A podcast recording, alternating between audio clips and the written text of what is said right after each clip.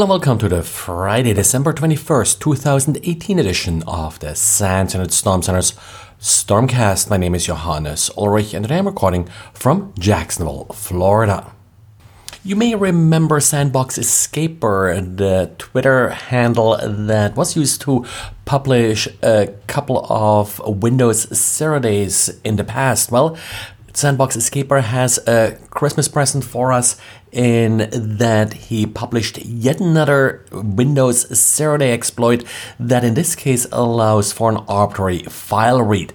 So it's not a huge deal, I would think, because you essentially have to run code on the system in order to then read arbitrary files, but it's essentially sort of approach escalation because you can also read files that you normally would not have access to.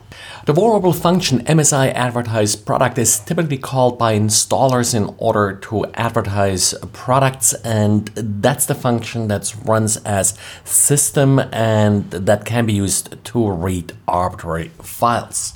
No patch, of course, available yet, and as far as I can tell, no response from Microsoft so far.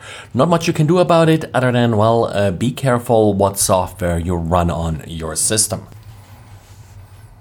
And Amnesty International has a great write up with a summary of different, more advanced phishing attacks that they have seen against activists, predominantly in the Middle East. Now, one particular neat feature here is a bypass of two factor authentication. Essentially, what the attacker does here is that they do set up a typical phishing site, but then instead of just collecting your credentials, they actually have a copy of Google Chrome That is automated to enter those credentials into the legitimate websites. And if there is, for example, a two factor authentication prompt, that prompt is just forwarded to the user. And if the user authenticates using two factor authentication, well, uh, then the attacker will add an application specific password to the account, which of course then will give the attacker persistent access to the account. In addition, Amnesty International did observe some lookalike domains that have been registered for anonymous email services. For example, for Proton Mail, someone did register protonemail.ch and use that to launch phishing attacks. In general, one weak point of two factor authentication schemes have been these application specific passwords because typically they aren't really application specific. They're used for things like email clients and such, but you can pretty much use many of these application specific passwords to authenticate to arbitrary services offered by the particular site. And the FBI gave us a good Christmas present in the form of shutting down a number of different booter or stressor services. These services are advertising denial of service for hire and are often used uh, by criminals in order to, for example, extort money from sites in exchange for stopping a denial of service attack on the somewhat ironic and maybe not so good side, well, all of the websites for these services were hosted behind Cloudflare, which of course also retrieves some of its uh, revenue from protecting users from denial of service attacks.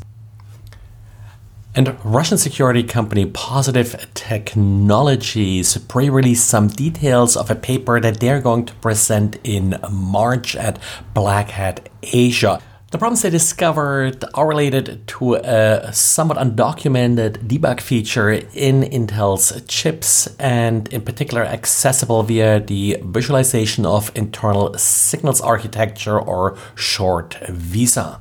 Now, typically these features aren't accessible whenever the system is sort of running in its uh, normal operational mode, and actually Microsoft requires if a system has the Windows logo on it that it turns off, for example, any JTAG access or other hardware access that would allow debugging of running software.